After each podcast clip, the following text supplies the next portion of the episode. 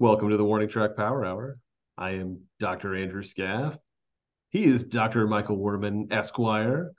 Uh, we're here today to talk about uh, the action in last week's um, week 12 of the NFL, and we'll uh, update our, our uh, ongoing betting competition. We'll talk a little bit more about uh, what's coming up in this next week. Uh, Chiefs are going to be facing. Wait, who are we facing this week? The Green Bay Packers. That's right. The Green Bay Packers. One of the storied franchises of yes. the National. One of our favorite teams too. Yes, we um, love the we admonish maybe I guess and make fun of their coach and stuff, everything. Anyway, yeah, uh, yeah big matchup against now, the Packers this week. And I'm sure they'll beat the Chiefs now that we've, we've done all this. Yeah, uh, that's usually what happens. Uh, but uh, we'll we'll kick off today's episode though with a little bit of a different topic. Uh, still in the NFL though, uh, Frank Reich was fired this week from from Carolina. Uh, and what is it? Adam Schefter has predicted that somewhere between seven and ten NFL head coaches will lose their jobs this season. Reich was the 2nd mm-hmm. pick of the season. Uh, After Josh McDaniels from uh, the Raiders. Do you think they could get up to ten firings, Mike? Is that is that ten? You would predict? 10 seems really high. Uh, I read that, that article, and I guess he had said that in the Pat McAfee show. There's some other people that said because there were only five coaches fired last year, they were due for a big year this year.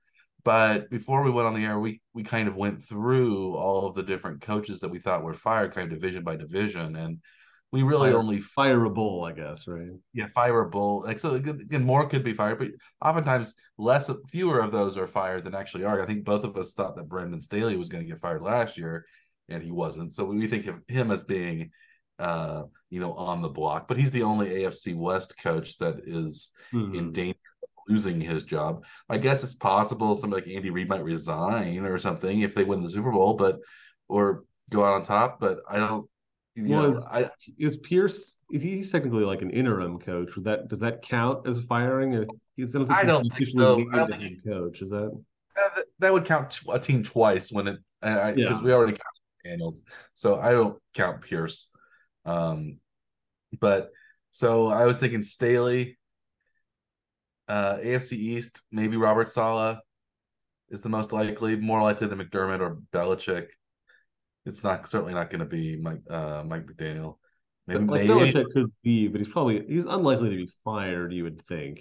Yeah, this is and this is he's talking about firing. He's not just right. talking about like leaving. So like, um, maybe maybe Vrabel in the South. I don't think any AFC North coaches are really um likely to be gone. So that's three more, and then maybe Matt Eberflus in Chicago and Ron Rivera in He's already lost his defensive coordinator uh, in Washington. Maybe some, maybe a random NFC South coach or two, but those were the five names that I could think of that were actually probably. So that would be make it up to seven. So I think three more beyond that would be a lot. So I don't think it'll make it to ten, but I, am not. I'm not as I don't have my ear to the inside uh, uh, of of the NFL like Adam Schefter does for sure. So um, you know who knows, but I, I would say uh, seven to ten. If it's if it's seven to ten, I'd say closer to seven than ten. But maybe even not even seven though. It's possible not even seven because I think I think it's most owners maybe know now that you can't just keep firing uh, coach after coach. Sometimes it takes a year or two for coaches to catch on, and and the teams that fire coaches very very quickly are the ones that typically don't have very good coaches because nobody wants to coach for those teams. So I, I'm I'm I wonder who will coach for Carolina since the since um, you know Frank Reich was only given 11 games, um, and or maybe they want Matt Rhule back. Uh, he hasn't he hasn't done a great job with Nebraska, but he was doing better than uh, um, I guess Steve Wilks was the interim coach who did okay with with the Panthers last year. But yeah, I don't. I I think it was a that was uh I think you have to give him at least a full year if it's not unless it's like an Urban Meyer situation. There are other problems besides just the game time decisions. Yeah. It's mm-hmm. not usually there's more to it than than just yeah. that.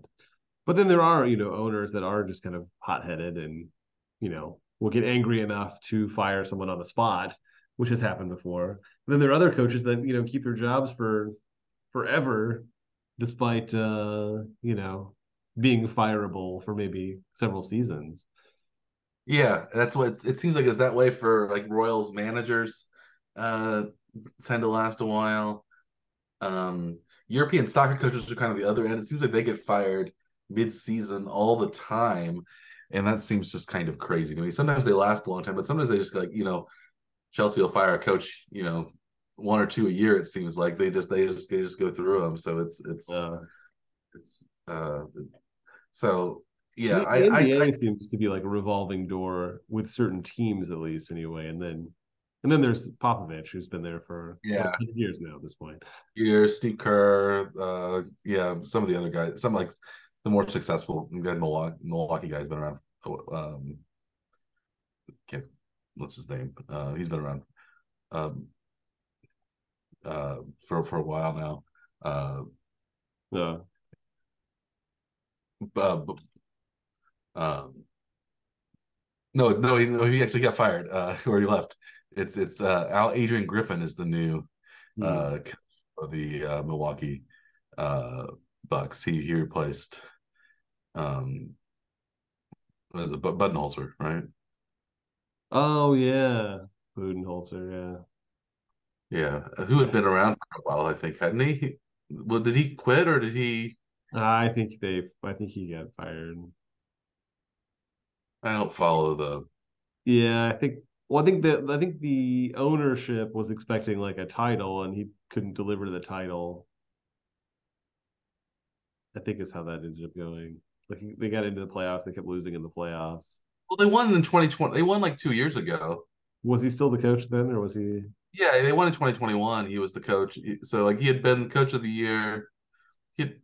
I guess he had only. He, I guess he had only been the coach for five seasons, 2018 mm. to 2020. He was the Hawks coach five years before that. So I was thinking he was the Bucks coach the whole time. He was the Hawks and then the Bucks coach. Yeah. Um, so yeah. So what led to his firing then? It says that they agreed. Uh, let's see. Um, they, I think, because they lost to the Heat in the first round. Yeah. Uh, in five. And so then the Heat, of course, made it to the NBA finals. That kind of maybe seems stupid since uh, the Heat ended up almost winning the whole thing. But I don't know. They just they they, they wanted to. I think they just wanted him to uh, get I don't I don't know. I think I think I, think it was somewhat of a controversial or at least not universally um loved. Yeah. So Oh yeah, and again, yeah, it's like uh Antetokounmpo, was injured. Yeah. Yeah, so Giannis was hurt and yeah, it just seems like a like a yeah. He, yeah. 50 they were 58 and 24 last year, so I'm not sure why uh, he got, he got fired anyway. So yeah, that shows how that shows how closely we've been following uh, the NBA. This this this it, it, and that's I'm glad that this isn't the uh, three point line, uh, or it would be just inside the three point line. Power hour, the, the, the least the least uh, valuable shot in the uh, in in basketball is the one with your your toes on the three point line. The longest possible two point shot. Yes. Yes. no. The long the long two power hour. Uh, what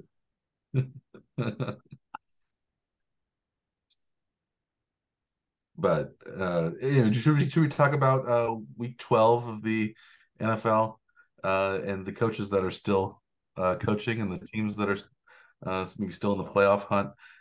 Uh, one of those teams is the Chiefs. They actually had maybe a bounce back game after a couple of rough games or in in, in with in somewhat close succession. Uh, they you know they they couldn't catch a they couldn't catch the ball at all against uh, the Eagles. They lost a winnable game I think against Philadelphia, even though the Eagles are uh, you know the, the league's best record. The Eagles won a very close game against uh, Buffalo, but uh, this weekend. But uh, the Chiefs ended up overcoming a slow start and rolling somewhat. We could say rolling over over over over the Las Vegas Raiders 31-17. What did you think of the Chiefs uh, victory uh, this week, Andrew? Well, it started out pretty ugly. I mean, even just before the game, where we found out two of our two of the Chiefs receivers were not going to be available in uh, Toney or or uh, Hardman was and, and Hardman Mecole Hardman were both out. Uh, and Hardman's headed to the IR then I think too. Is that right? And McKinnon was out too. So and then McKinnon also right. So so I mean that's a, a pretty you know dramatically different game plan with those absences. Uh, and then you know then getting down 14 nothing like right off the bat too. It didn't did not look great. But then uh then it was basically all chiefs from that point on though. The offense yeah 31 Rice looked really good. Yeah Rice had one drop but like, other than that he was really good. Uh and they actually passed to him in the second half. Usually Rice it seems like they give him a few times in the first half and then they forget about him in the second half and the Chiefs offense sputters, but this time the offense played pretty well in the second half, partly because well they gave it to Rice and Rice, you know, had that great um 39 yard touchdown pass from Mahomes that was really a five yard pass that he turned into uh, a touchdown. I think he had I was reading an article that he had uh, I think he had eight catches for 107 yards, something like that, but he had 30 one or 33 yards. I can't remember which number exactly, uh, above expected uh, hmm. receiving. So he um, got, you know, he did he did more with less uh, than um, most receivers have, and it was the first 100 yard game by any Chiefs wide receiver this season. Yeah, Kelce's been over 100 yeah. several times, but not a wide receiver. But yeah, he was close to 100 this time. So it was it was a Kelce and Kelce Rice show, which that seemed to do pretty well uh, for the Chiefs. Uh, if they still didn't have a ton of yards passing, Mahomes wasn't over 300. He was hmm. 298 or something. But part of that was because he had a 12 yard loss, I think, on the first play to uh, Pacheco. Do you remember that that pass at the very beginning was? I think they lost. That was the most yards I've ever seen on like a lot on like a pass play that didn't involve like somebody, you know, like a reverse where they just ran the wrong way or something. Mm-hmm. Um, I don't think I don't think I've ever seen a loss that big on a like a non-quarterback sack uh, or a disaster play that yeah some just... completely busted play that yeah had a fumble involved or something you know something extra to make it. Yeah, this was like a completed screen pass where they lost 12 yards somehow. Yeah. And but that yeah, they, recovered from from that uh, opening and they ended up winning. They covered the spread. Uh, they're favored by nine and a half. So uh, they they covered, they won. The over, I think, also hit. Uh, they were uh, if you if you if you're paying attention to that. But so the Chiefs, yeah, I think the Chiefs played pretty well. They have another road game coming up uh, in Green Bay on Sunday night. We'll talk about that uh, when we talk about week third, uh, week thirteen. Any any other week twelve uh, action that you thought was was interesting? We had the Thanksgiving Day games. We had the Black Friday game. We also had uh, a full slate of of NFL games over the weekend. I think all all 32 teams played. We know, I think we noticed from the uh, from our our our you know betting side of things, at least anyway, that that we were pretty surprised that that um, I think all the Thanksgiving Day games ended up being overs, which uh, you know on the short week it seems like the defenses are somewhat favored or have like maybe they're a little ahead of the planning at least anyway for a short week. Uh, not the case on Thanksgiving though. It's the, the, yeah, a lot of offensive uh, fireworks. Uh, uh, you know, I think we were we were both surprised that Green Bay beat Detroit.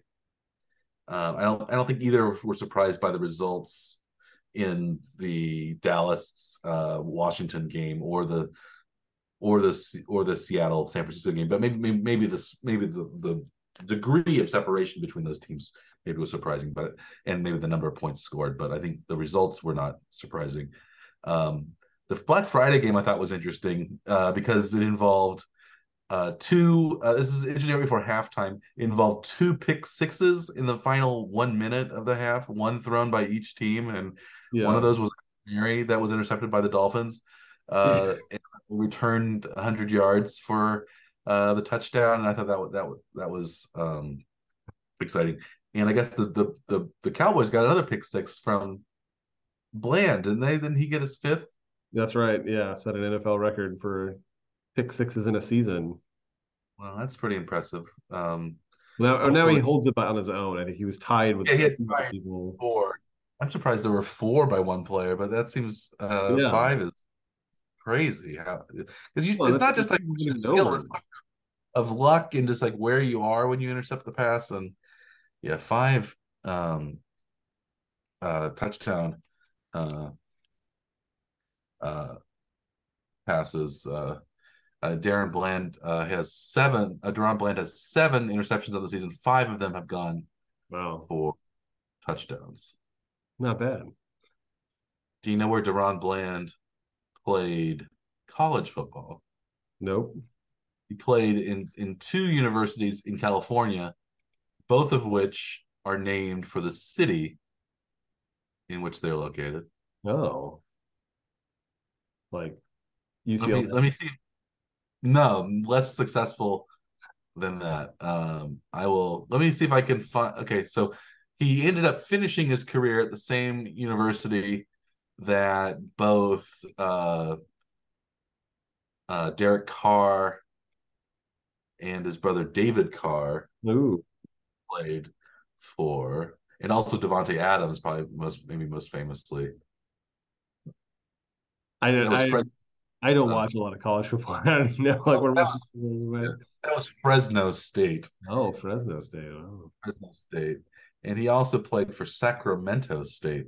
Oh. Uh, before that, he was a fifth round draft pick in 2022. So he's he uh, he's done uh, pretty well. He he was at Fresno State, and then after COVID, he transferred to he was at Sacramento State, and then after COVID, he transferred to Fresno State. Hmm. Uh, Fresno State, Sacramento State is FCS. Fresno State is uh, regular Division One, uh, and they might be in the new Pac. Who knows how many? Three. Uh, they'll become the third Pac school. Yeah, yeah.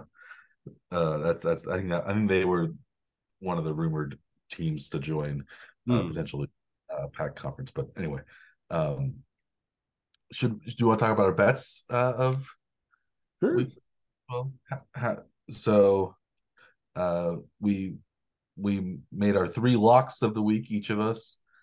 Uh, I believe I finished again for the maybe the third or fourth consecutive week at two and one. So I got two out of my three locks. You were one and two, so I think that took you down to about to five hundred. That's right. Are you eighteen and eighteen, and I am now twenty and sixteen in my locks of the week. Should you want to go? Want to go through our our uh, locks? Sure. Uh, you want you want to start, or you want to want me to start? Well, if we want if we want to do losses first, then I better start. So I can let you get okay. my extra one out of the losses. way anyway. Yeah. All right. We'll start. Yeah, so I had the my close loss at least anyway. Well, let's do the let's do the worst of the losses. For me was I had the Buffalo Philly under in that game, 48 and a half points. Mm-hmm. Uh, I believe they it ended up being a complete shootout. Was it 37 34? 37 34, so 71. 71, many many points over the 48 and a half. and, and it was over early, I think, too. Like uh it wasn't uh yeah. Anyway, I had the under in that one not even close. And the weather was bad, so he thought, well, maybe the under will hit, but uh, it didn't. It didn't seem to matter. That you know they were mm. making fifty-nine yard field goals the, as time expired in the pouring rain. So, uh, Nick Elliott, uh, I did. I did. I actually thought the game was over when there were about twenty-five seconds left in the game, and Buffalo did. It was tied, and Buffalo did not try to score at the end of the fourth quarter, and I thought that was going to signal that Buffalo lost. Was going to lose. They ended up getting the the, the um, coin toss, but they only kicked a field goal, and uh, Philadelphia scored a touchdown on the way back. So, but I still think Buffalo should have tried to go for it because um, they had you know they had 25 seconds, they had a timeout at least, try and they could try to win it in regulation. Like the Chiefs, you know, when they had 13 seconds, they were able to do against Buffalo. I think Buffalo should have tried to do something in 25 seconds, yeah. but I don't know. They did way more time than 13. Yeah, it's almost twice as many as those of us doing the math at home. Yes. Yes. Um, speaking of doing the math at home, I was I was uh I, I, I had also predicted an under, uh, and that was the Green Bay Detroit uh, Thanksgiving Day game. I had like you, Dr. Scaff, I thought, okay, it's it's Thanksgiving, it's it's um it's Thursday. Uh, I think Detroit's a pretty good team. I don't think Green Bay is a very good team, so I think uh, Detroit might score a lot of points. I didn't see Green Bay scoring a lot of points, but Green Bay ends up scoring 29 and beating Detroit outright. Um, so it's 29 22. It was a 51 um, points total. It was over under was 46 and a half. So it wasn't that far over, but it was uh, it was still over and uh, I missed that one. I had pretty good under 46 and a half, but it went over to 51. Close. Yeah, just uh, one extra one, one extra touch more, but yeah. Maybe maybe the Packers could have just kicked a field goal instead of scoring a touchdown just to keep it for you under, but no. No, the field goal no. over anyway. The field goal would have just kept it slightly closer. They would have yeah. needed uh, a touchdown taken off the board one one one way or the other, and yeah. and that didn't. But um, yeah, so that was my only loss. So I'm feeling pretty good. You had you had one more loss, however, bringing you crashing back to to earth. Yeah, so we between the two of us, we had three unders. Um, all of them failed. Uh, so my my second pick was also an under in the uh, San Francisco Seattle game. Very very close on this one. It was 43 and a half points was the line. Uh, and it was uh, 30 uh, or 44 points was the final. Uh, 37 17 it was 31 to 13 31 13 31 13 that's it yeah yeah and uh yeah so they what San Francisco got a touchdown like midway through the fourth quarter that uh, you know ensured the that they would that they would keep the spread at least anyway, cover that. But uh, you know, I was kind of keeping my fingers crossed that they would miss the extra point because that would be enough to keep it on the under. But no, that was not. not well, missed the extra point. Yeah, you had about two percent chance of the extra point going, uh, maybe three percent now with the bigger, with the longer field goal. But still, yeah, no, they missed that one. Um, yeah, so our, our, it seemed like a lot of games went over uh, this week. Um, over, over, I think, was the correct bet on Like nine of the games. Nine out of sixteen. Uh, I got one of those overs correct uh, for my lone over under bet uh, of my locks of the week, and that was the Cleveland Denver game. I predicted over 35 and a half points, and uh, Denver won that game 29 to 12. They almost covered that by themselves. Of course, Cleveland didn't score very many points to help, but they still got enough. They got up to 41 points. Denver is won, I think, five in a row now. So they're looking pretty good. Um, I'm actually involving Denver in one of my picks for uh, week 13. So keep an eye out uh, or an ear out for that one. But yeah, Cleveland, Denver over 35 and a half. They got up to 41. So it took a little while though. I they, that was a low scoring game all the way through, and I was I was a little bit worried. But in the second half, Denver started to pull away, and uh, they pushed it over. How about your uh, victory of the week, Dr. Scaff? My my lone victory uh, was in the Baltimore uh, Chargers game. Uh, Baltimore was favored by four points. Uh, it was not looking good late in the game, but Baltimore did score a late touchdown where they probably could have, you know, slid or taken a knee near the goal line just to like run the clock out, but they actually went into the end zone and and uh, had that extra touchdown, gave them a twenty to ten victory, covering that four point spread.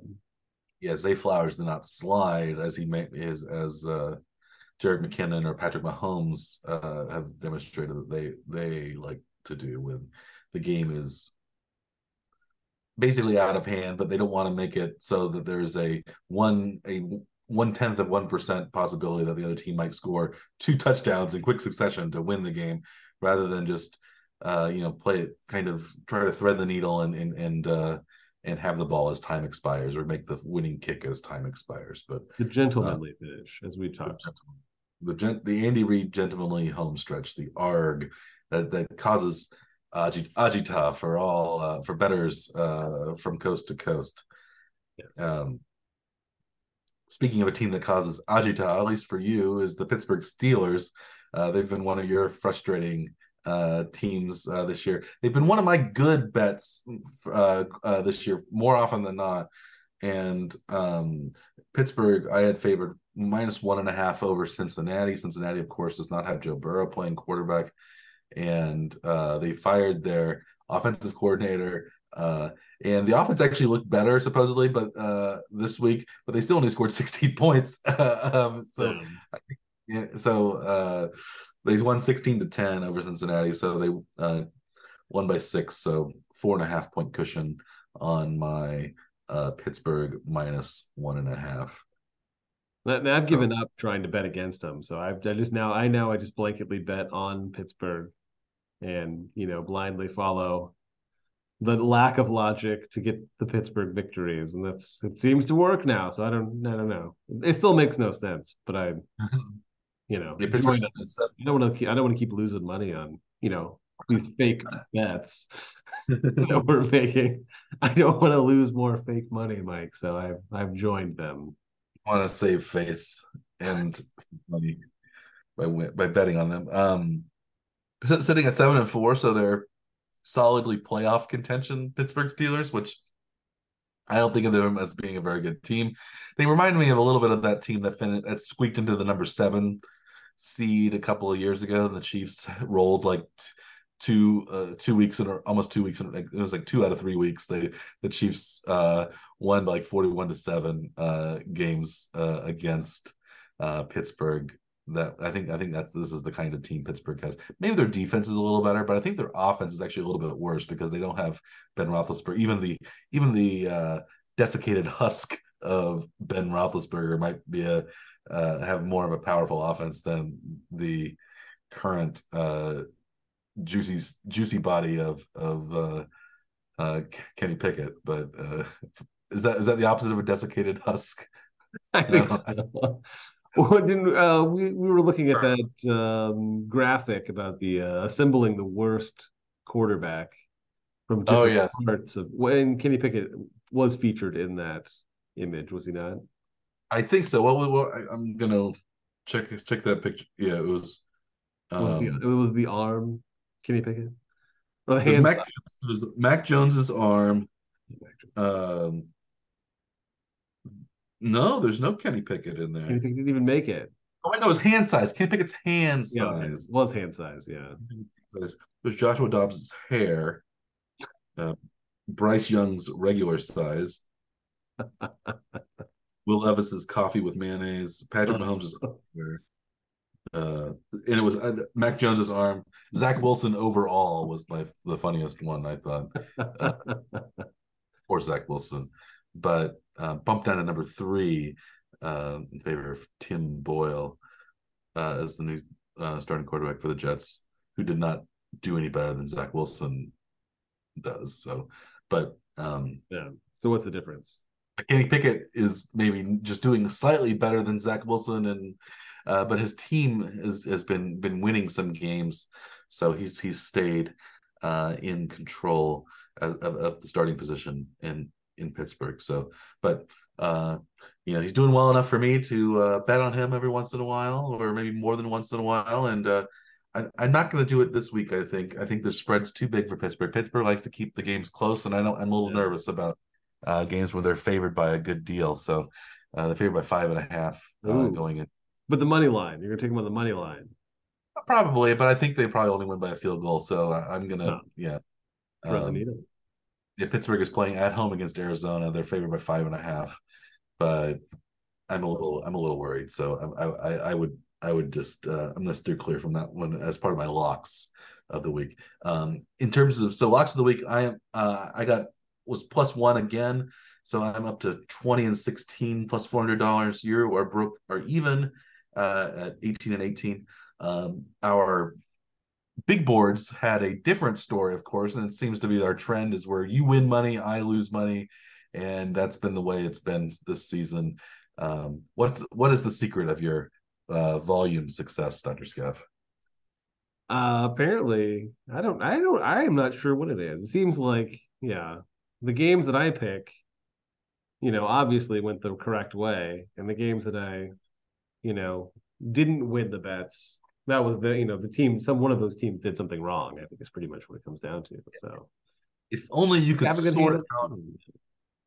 Yeah, if only you could sort out the ones you're positive on, and you're gonna from the ones that you exactly. are a better way, you'd be really cleaning up because if you can get rid of those losses and get more of the wins, you'd really uh, be be sitting pretty. But at least I can hang my hat so far on that I, I tend to know what games I know better than your confidence picks are on follow the logic yeah. that you're using i guess right is what it is yeah it's not it's not great i'm not like i'm not like killing it but but at least i'm i'm winning slightly uh uh most weeks now so and i've built a little bit of a cushion so if i even if i have an 0 and 3 week I can st- I'll still be over 500 on the season. So I still just I just want to keep building, building, building as as yeah. the season on. Maybe two and ones are fine, right? That's yeah, yeah.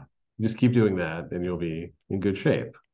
I will be in good shape. So keep if I keep getting two thirds of my bets right, I will be in good shape. Which is now, now you got to figure out how to you know make some of these other picks with the same confidence level. Is what it is.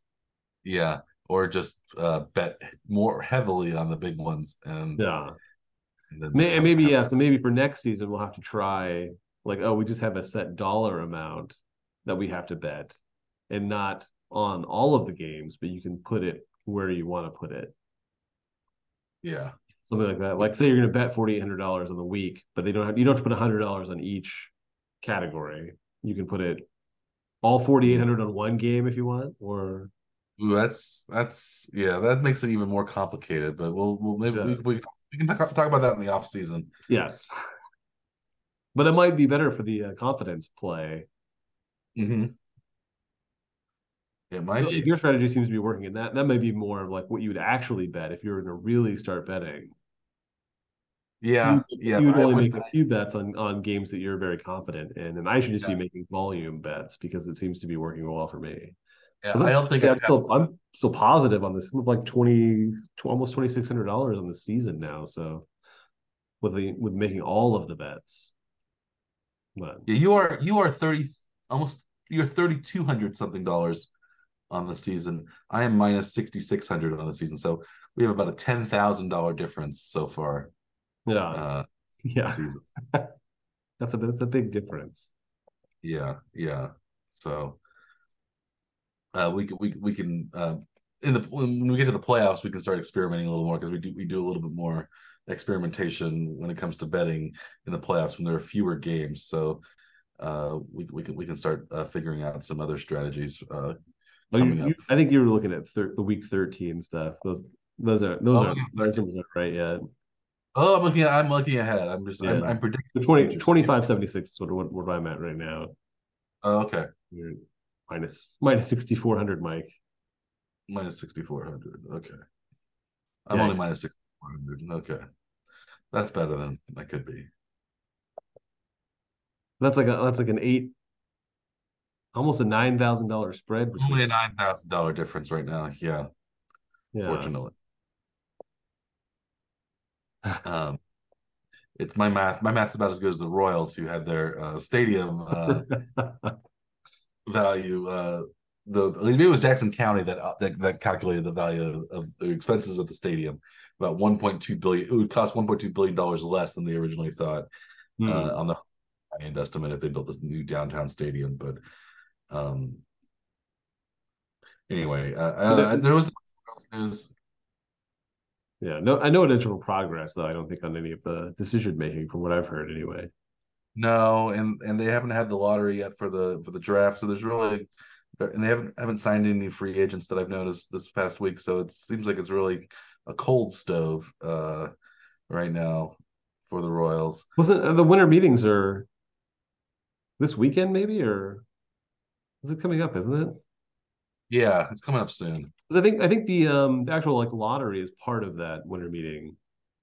And so the, the I think the draft lottery will take place one week from when this is being recorded now. Yeah, the winter meetings are in Nashville, like they've they've been a lot in Nashville. Maybe they're always in Nashville. Uh, December fourth through the seventh. Yeah. Uh, a week, basically a week from this airing. Yes, it'll end. So I, when we record next week's episode, we should know where the Royals will be picking. Yes. I think by odds they should be in the top three. One, two, or three, hopefully. Hopefully do you, one. Do you think they'll land inside the lottery at all? So top six picks. Do you think they'll get a top six pick? Probably top six pick. I, I would say they're not going to get as good a pick as they deserve, and they aren't good. So they, they I think they were in the second. They did last the year. I think they were supposed to get four, and they were outside the lottery. Yeah. We picked eighth, I think, last. So this part, last year, to... which was like you know a few months ago. So they're supposed to be second. This ideally they would be second.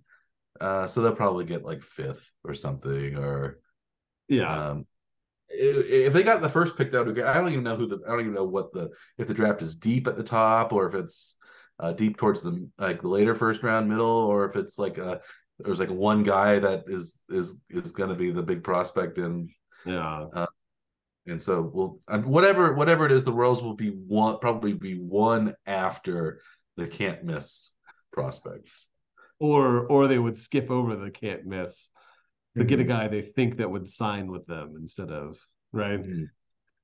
Yes, the Bubba Starling uh, draft, but that was that, that, that one was it was the local prospect. They couldn't really pass up on him, and no, um, and it would have been nice to get Anthony Rendon, but uh, they ended up with uh, Bubba. Yeah, they're basically the same player. yes. At this at this point, I guess, right?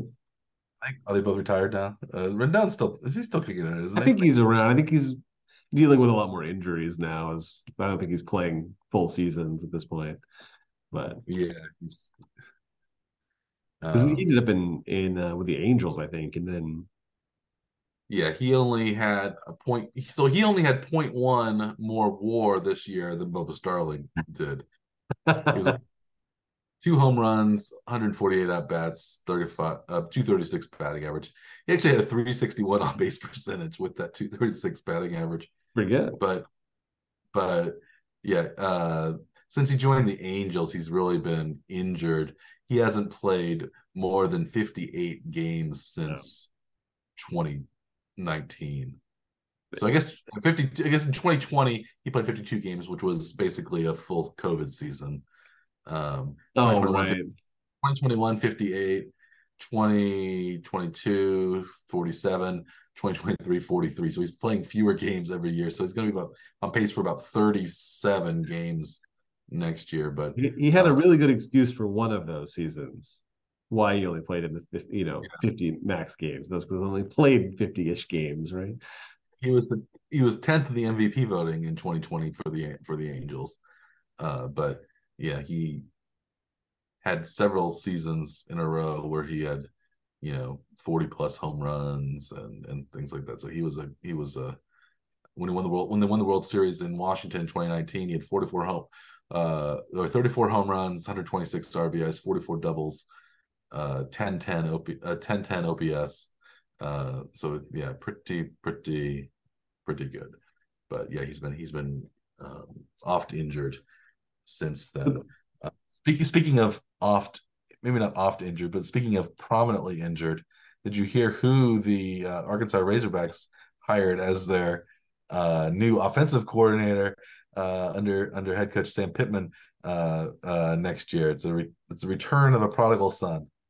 When you sent the message, I, I just assumed it was going to be one of the recently fired NFL coaches that was going to be joining them, or somebody that I hadn't heard had been fired yet. Like I was hoping that was going to be like a Nathaniel Hackett just to like irk you, but yes, uh, turns out it's no, it's not. It is a yes, prodigal son. Bobby Petrino coming back to Arkansas really means, I guess, they're desperate to have somebody. He had been, I think, the offensive coordinator at Texas A&M recently. He had been the head coach at Missouri State and maybe Louis and a couple other places. But yeah, he's now the uh, back in Fayetteville, Arkansas, hopefully not riding anymore motor scooters with uh, illicit uh, young love interests uh, on the back. So yeah, do you, yeah. So do you think that Arkansas is going to lean into, like, just to make sure whatever his uh, previous indiscretions you know, are just like out in public to begin with, or do you think it's going to be like there's like a really heavily, um, you know, like out clauses in his contract that they can, you know, remove him very quickly if something you know similar pops up from what they've already seen in the past. I I would guess there probably he probably has a short leash, but I also but I'm I'm I'm hoping that there'll be a lot of neck braces that appear on the campus uh, at the football games. Uh, yes. Uh, in, in in support of uh Petrino. Uh, yes. the neck brace with kind of the road rash face uh, that he had when he had that press conference after his motorcycle accident. But that was the last time Arkansas was consistently good. Was was uh, the early aughts, well, not the early aughts, the early teens uh, with with uh, Coach uh, Coach Petrino. But uh, maybe maybe they can maybe they can uh, recapture some of that magic with Petrino as the offensive uh, coordinator. Um, that press conference was one of the greatest visuals like I've ever seen on TV. Like that that neck brace should be in a Hall of Fame somewhere. Like it should be on display. It was fantastic. It was I think it should be in the it should be at least in the Arkansas um, Hall of Fame in, in the at in at, at the stadium. Yeah. At, at Reynolds Razorback Stadium, or or maybe they maybe like you know usually now like colleges like you know there's a big defensive play they give the defensive player like the big lock or the big uh, chain or the WWE belt to wear. Yes, maybe right. on offense they'll give uh, the neck brace uh, to somebody who makes a big catch or or something like that, or maybe somebody who gives delivers a big hit or a block. Maybe uh, the neck brace. Absolutely. I think, I think that you're lobbying the school. I mean, you that's your alma mater, right? So you've got you've got an in there. They should listen to you, right? Yeah, I, well, I haven't I haven't given any to the alumni association. In, in well, you can give them. If you don't want to give them financial, give to them financially. You can at least give to them, you know, you know, through this, like your your idea. yeah, they they can make a lot of money. They can make a lot of money from stuff like that. So, uh, you know, that that's that's that's financially, I would be helping them by by yeah. giving giving them this sort of not through direct donation, but through the gifts of your wisdom, Mike. That's mm-hmm. yeah. Speaking of our wisdom, should we, do you want to move on to week 13 and talk about uh, our prediction? Let's do it. Uh, so week 13 is coming up. Uh, only five more weeks after that uh, in the NFL season. The playoff race is starting to shape up. Uh, looks like uh, we know at least some of those teams are going to be, uh, but some of the teams, who knows uh, what will shake out. But uh, well, no one's there... officially taken a playoff spot yet, have they? No, I th- although the Eagles are probably the closest to clinching. Well, they should be very close. They have ten wins, so they uh, they uh, they um they probably their magic number is probably one. I would guess at this point if they haven't clinched already. It's got to be close, yeah. But since it says ten and one, so if they have eleven, I don't, I don't, I don't think there'll be enough NFC teams that could get to eleven games and and and beat uh uh, beat the Eagles. But um, do you have any any insight? Do you want to, should we talk about our bets for Week 13 first, or should we talk about what? What do you uh, what do you think? What are you thinking about the uh, Chiefs Packers game? Okay, I the Chiefs Chiefs are playing at Lambeau Field on Sunday night. I don't know what the weather is going to be like. Is, is it going to be really cold? It's uh, it was it's been cold this uh past couple days here in uh, in in Maryland. Um, but I think the weather's supposed to warm up a little bit, so I, I think it's probably gonna be cold, but not freezing, freezing cold. Uh, but 35, cloudy, but not not crazy though. That's yeah, not crazy. Projected weather as of now. I I like the Chiefs to continue their winning ways, probably, and maybe continue their hot streak on. No, you call it a streak, but try to maintain a hot streak on yes. on offense uh, by getting the ball to Rice more, by uh, you know keeping by by at least giving one giving you know an, another option besides Kelce in the passing game, and so if they can keep catching passes, maybe Toney and Toney might be back, maybe uh, McKinnon will be back uh, next week, and that that can help the offense even a little bit more, and maybe transition them out of the Justin Watson MVS kind of world. Skyy Moore actually looked pretty good last week too. So maybe that maybe those other receivers that we want to step up can start stepping up and and may, and I think maybe uh, Green Bay um, had a great week last weekend against the uh, the pat against the, the Lions on Thanksgiving, but maybe they'll come crashing back to earth uh, against a, a, a tough Chiefs team, tough Chiefs defense. That's my hope anyway. That's actually uh, how, how about how about you? What do you what do you think of the uh, what are the Chiefs? Uh, what what do you think of the Chiefs and the Packers next week? Well, I think that yeah, I think maybe this last week, like having some of those guys you know, not being in the game, you know, may have helped them like simplify the offense just a little bit where it's, you know, maybe maybe now they can use this as like a stepping stone where they start they can start adding a few things, but not all at once anyway, or trying to like, you know, have too many options almost. Seemed like maybe what part of the problem was.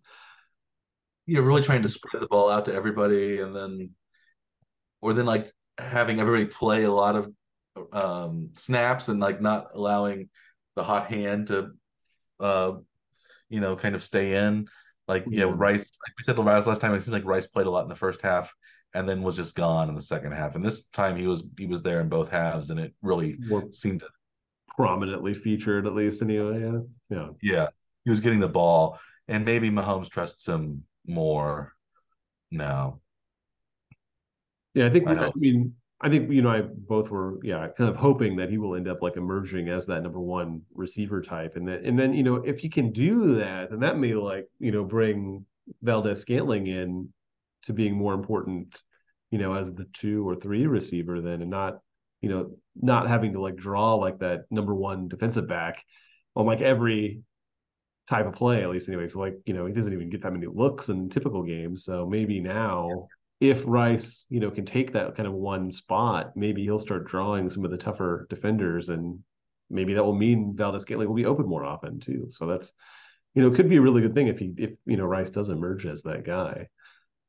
Or it could allow Toney to kind of be that kind of odd gadget playmaker kind of guy that we know he could be. He really started showing some of that in against Philadelphia again, but mm-hmm. unfortunately, it seems like he's sort of fragile and injured, gets injured a lot. So maybe he's a, like McKinnon, kind of a late season playoff kind of guy that that works uh, better. But yeah, I think maybe I think having a solid number two target with Rice maybe can help. Yeah, Skyy Moore or uh, Valdes-Scantling, maybe Richie James coming back uh, can can do a little bit more. So um, actually, if you want to talk about our bets, my first bet of the of the week was going to be uh, the Chiefs are favored by six and a half points uh, in Lambeau Field against against the Packers. And I I don't know if I've bet on the Chiefs at all this year. It's one of my locks of the week, but I decided this week uh, to, to to change my tune, and I and I thought I'd pick Kansas City minus six and a half. I think the Chiefs will win by at least a touchdown uh, against the Packers. I think they're trying to uh, get their offense going. I think Matt Nagy's probably maybe I don't know if he's feeling the hot seat a little bit, but he's probably um, feeling the ire of of uh, Chiefs fans and maybe the front office. Uh, so I, I think that the Chiefs will come out and, and score a lot of points. The, the defense has been great all season, even though they let a couple early touchdowns in against uh, uh, the Raiders. They only they allowed that one big play to the Jacobs on the run. He's a great running back, so it's not really that you know you'll get if you allow one or two one or two big plays a, a game that's and, and kind of limit it to that that's not too bad. And so the chiefs defense has been good every game basically this year so i think they'll be good again against green bay. So i like them to um, favor i like them at minus six and a half. How, how about you dr scott? Do you, do you have a, a first lock of the week that you want to talk about well, so yeah, so last week I, I was betting unders, and I'm I'm afraid to go back to that again. So I'm not betting to bet any unders this week. I think so. But well, the first game I picked, at least anyway, is on a spread. I've got uh, Detroit minus four and a half at New Orleans. So I'm expecting Detroit to bounce back after their loss to the Packers uh, against you know a New Orleans team that doesn't seem like they really quite know what they're doing still. Um, and it's a it's a relatively close spread, at least anyway, for a for a game. It doesn't seem like New Orleans is really, you know, matching up well. I don't think with Detroit. So, uh, yeah, I, I expect Detroit to cover that four and a half point spread. And it's a road game, but it's a road game from a dome team to another dome team. So maybe maybe yeah. that's not as big of an intimidation kind of difference. Like you know, it can get pretty loud in the Superdome, but uh, Detroit knows how to play in a dome, uh, and you know they play in a dome. You know, half their games already, so maybe it's not as. I, I wonder what if dome team. This is maybe something we could we could we could look into. Do dome teams play better against fellow dome teams when they're at home, or do they play better against teams that play outdoors? Yeah. Uh, Road domes. They just play well in domes and not outdoors at all. Yeah, I would say outdoor teams play less well in the dome than indoor teams usually, but I don't know. Well, I'll, I'll, that's something we could we could we could take a look. They should play half of the game in a dome, other half of the game outside, just to see what the advantage is, like in every condition, right? Sure. uh, yeah, I'll just, I'll just I'll just agree with that, Doctor Scaff. You, you, can you can think of the logistics on your own, and they, I guess I guess some of these stadiums they can open they can have them open half the game and then yeah. close it the game. But there's these these these roofs that uh, open and close. They seem to be very slow moving, though, right? They don't seem right. to be like a roof, like a zipper zip line kind of thing. You know, it's it's not like uh, rolling up your window uh, and, and and putting it down. It's uh, yeah much more. Uh, it's like thought. a half a day process to to move some of those things. Yeah. Yeah, but um, so you like the you like the Detroit, the Domers on the road against their fellow Domers. Yeah, in norm uh, four and a half or more. I have um another I, am betting I so maybe going along with that, I'm betting against a dome team on the road in an outdoor stadium uh this week. So um I am so I like this is I, am this is a game that I do not want to watch probably, but if it's mm. on, I guess I would watch it. This is the Jets Atlanta game. I think their over under is 34 points. Uh, the Jets are are three point underdogs at home against the Falcons which is surprising to me. I think the Jets, I like the Jets actually probably to win outright against Atlanta. I don't think Atlanta's very good. Uh, I don't think they have a good quarterback. I don't think their offense is that strong. Bijan Robinson's a good running back. I guess Drake London's a good receiver, but they don't have a they don't have a you know Ridder is not a great quarterback. I think the Jets defense is their strong suit. So I think the Jets defense can contain uh, the Falcons offense, and I think that Falcons defense is you know okay, but I think the Jets can at least keep it close. Uh, I don't know. I don't know about the over under in that game, but I do like the Jets to keep it at least close and maybe to win, eke out a win. Uh, so they're uh, plus three. So I'm taking the Jets plus three at home in MetLife Stadium in the Meadowlands uh, against the Falcons. Yeah, I'd, I'd fully expect this to be like a 12 to six all field goal type game really is what it really seems like. It's probably not going to be a fun one to watch if you're a fan of offense. No no. Or as a fan of good football in general but uh. Do you like being entertained? Don't watch this game. You might what's, what's the over under on um achilles tendon tears uh in uh this this week at the at, at uh MetLife Stadium. It seems like there's one they had one last week, Jaelan Phillips for the Dolphins. You could see his AC his uh, Achilles tendon Ooh. just kind of you can see his, the back of his calf kind of ripple uh yeah. Uh, so uh, it's it's uh, I was reading an article that a lot of the players it, it, the, the field might cost like the Jets and the Giants um free agents because it's seen as an injury trap. And it's one of those things again shouldn't shouldn't the NFL just require teams to have natural grass fields especially in an outdoor stadium? Yeah you should, you should be able to have a a, a grass field. Um, there's no there's no real reason for it. I guess the grass fields sometimes are, are a problem like in uh, the Super Bowl uh, when it was a little bit slippery but I think at least if you slip and trip usually you're not going to tear something um, the way you do it in yeah on these artificial surfaces. That, but that one year with the slick field, wasn't that like the field was like planted like on a deck or something that was like placed on the field like a day or two before the Yeah, but they have those fields. I think it was overwatered too, but they have that, that. There was a field just like that that that they used in Las Vegas um, that they played, and and I didn't notice any problems with the Chiefs um, Raiders slipping or anything like that. So yeah, I it may have been more a problem with that particular field than the technique with mm. itself. But um, yeah, so I, yeah, I would like to see all the games on grass, but yeah, I guess the are are not having that. Especially, yeah, outdoor stadiums especially. I'm glad the Chiefs uh, switched to Arrowhead to grass. Pretty much back when was that back when like Joe Montana was playing. I think they that was their first year.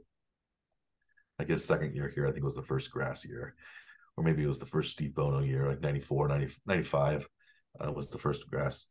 When I was a kid, I kind of liked the turf because it looked kind of clean on TV and stuff like that. You, yeah, I, I didn't mud, but but as I got older, I've I've grown to appreciate the mud and the muck and the uh, grass stains and the in the natural conditions uh, much more.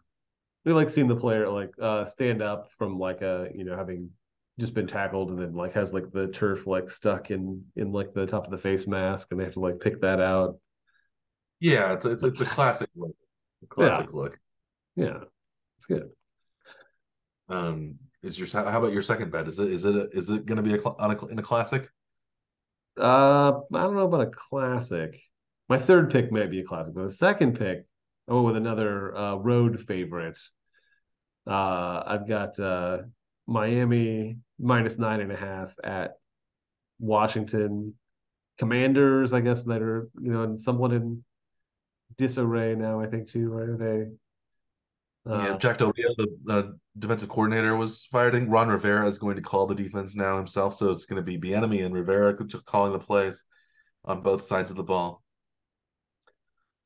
Do you yeah. think that's going to make?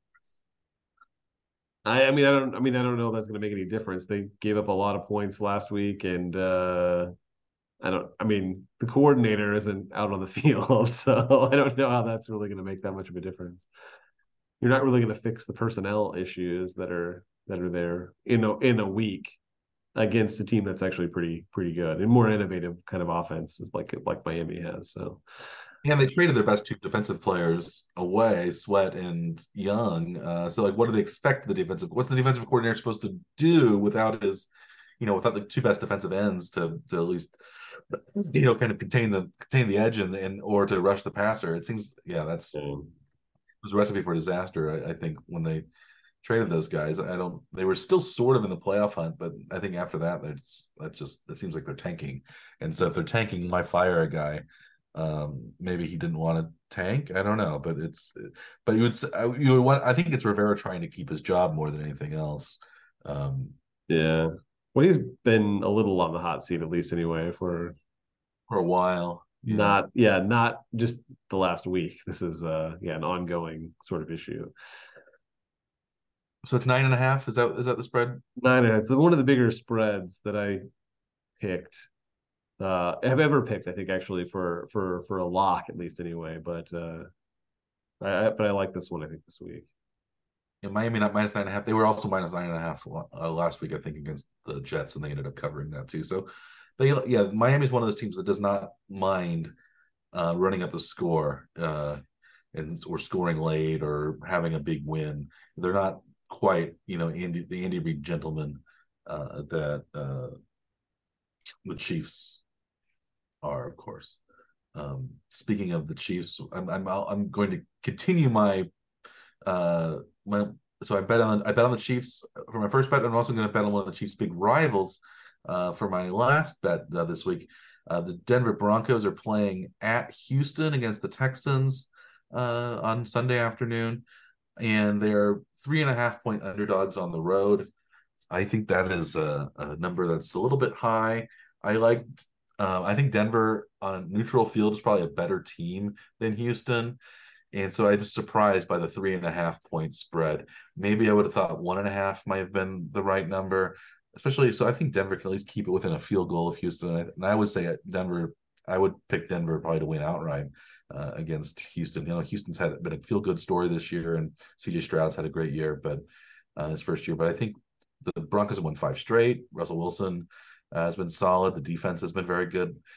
uh, the last several weeks, ever since that Miami uh, debacle, really they've started to keep things together. So I think uh, I like Denver plus three and a half at Houston. Yeah, this should be a good test for Stroud. I think he's had a couple of pretty good games pretty recently, but I don't think those were against very good defenses.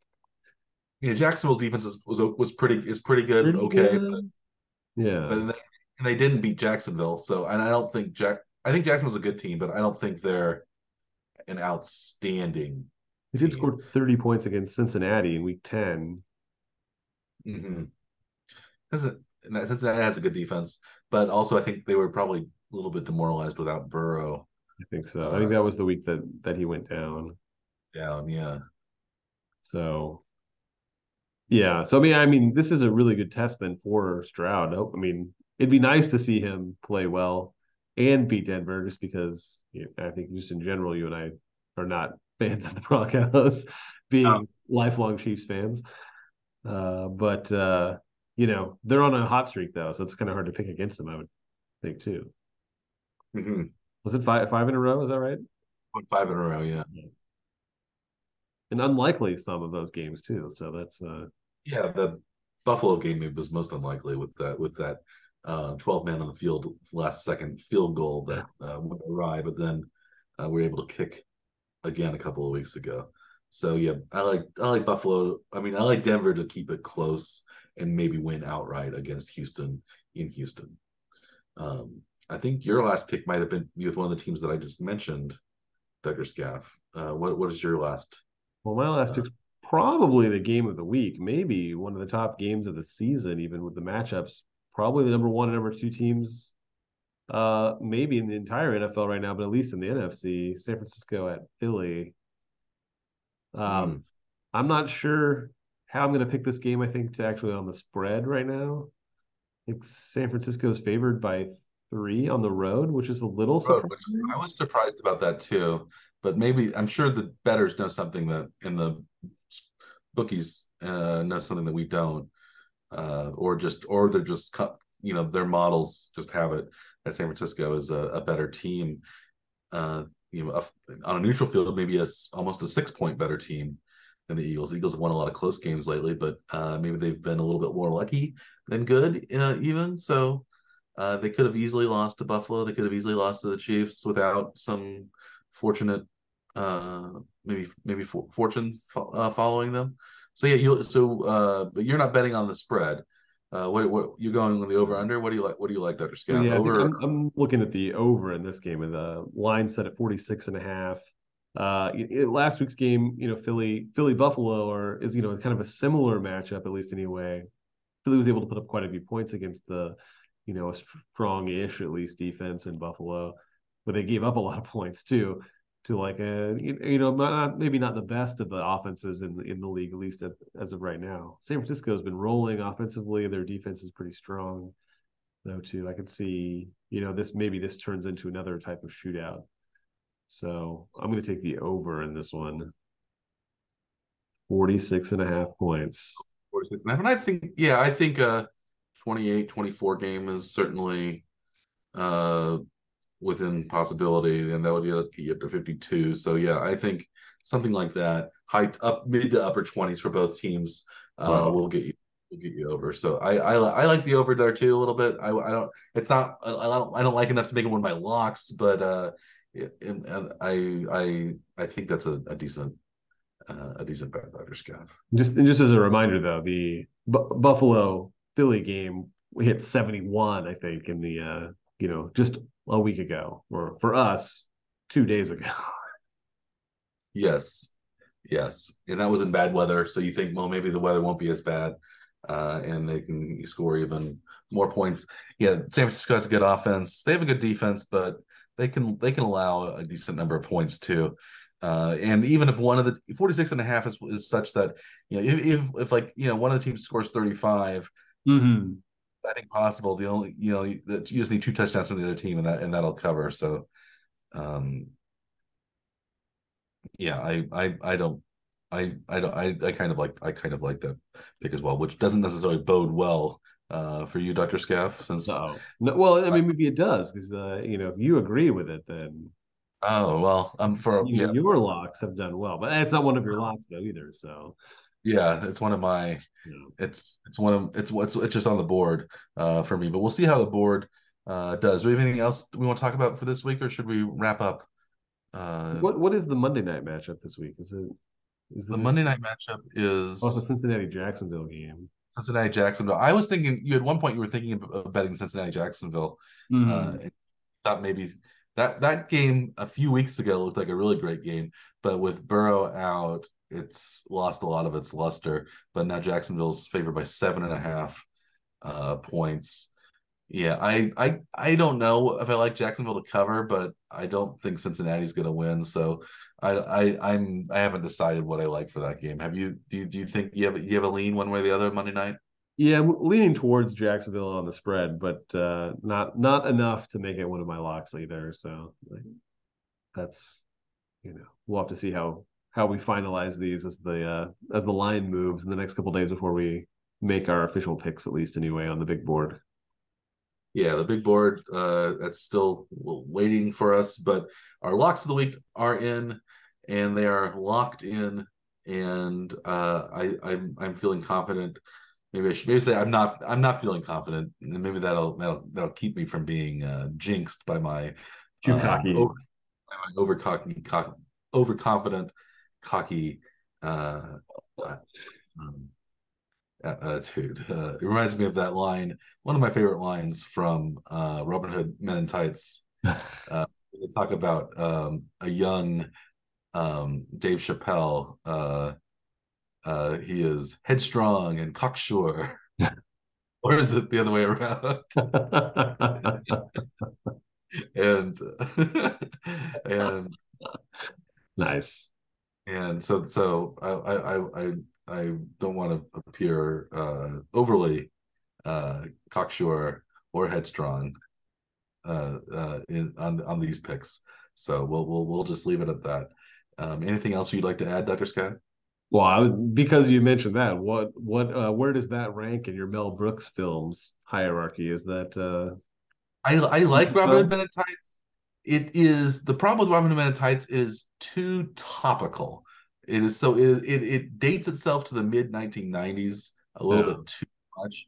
There's a lot of like the Reebok, Reebok pumps and the uh... pump jokes and things like that. Yeah. The whoop, whoop whoop the kind of Arsenio Hall whooping. It's very dated. So I actually prefer uh, of the of the of the 90s Mel Brooks. I actually prefer Dracula Dead and Loving It to uh I think it holds up better on on uh, later viewings. Maybe at the time I would have liked Robin Hood Men in Tights a little bit better, but also it's it's also too much of a parody of the Kevin Costner Robin Hood, which I think it was, almost also a parody itself.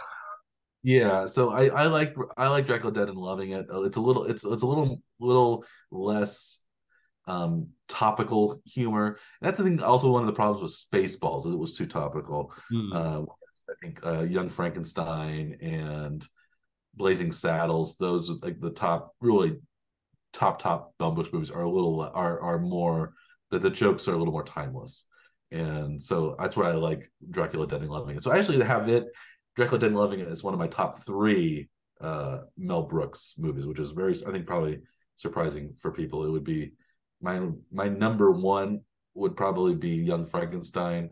Yeah, and then two is actually battling between uh, Blazing Saddles is, is is better, but I for some reason really love I really love Leslie Nielsen, so I like his Dracula. Uh, yeah. Uh, so I know that le- I know that Dracula Den Loving is not as good as Blazing Saddles, but it's one of those that I kind of like um, personally on a, on a level. So so it's it's ir- it's an irrational like. Do you do you have a favorite uh, Mel Brooks? Uh, I've I've always been a you know huge Spaceballs fan though because of because of like the Star Wars movies and then the parody of that anyway. So it really works for me at least anyway. So uh, at one point I had most of that movie memorized. I think it you know I haven't seen Spaceballs. Those, yeah, movies of my childhood that was uh watched. We on. used to watch that. We used to watch that together quite a bit. Yeah, that was. It wasn't as frequently as we watched um Major League or Maybe the um, Fletch movies or Fletch movies we watched a lot. Yeah, there were a few of those that we watched. Yeah, uh, yes. uh, over and over. So, um, Indiana Jones we watched a lot. Uh, oh, too. Yeah. I think uh, I had Indiana Jones and the Last Crusade on VHS, and so that was like one of the first like VHS movies I think we had. So it's like that was one of those that got like burned.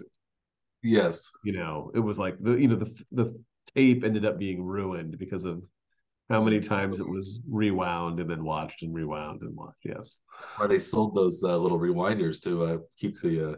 I was that, that was more to save the wear and tear on the VCR rather than on the actual VCR device. Yeah, yeah. At least that's what they said it was for.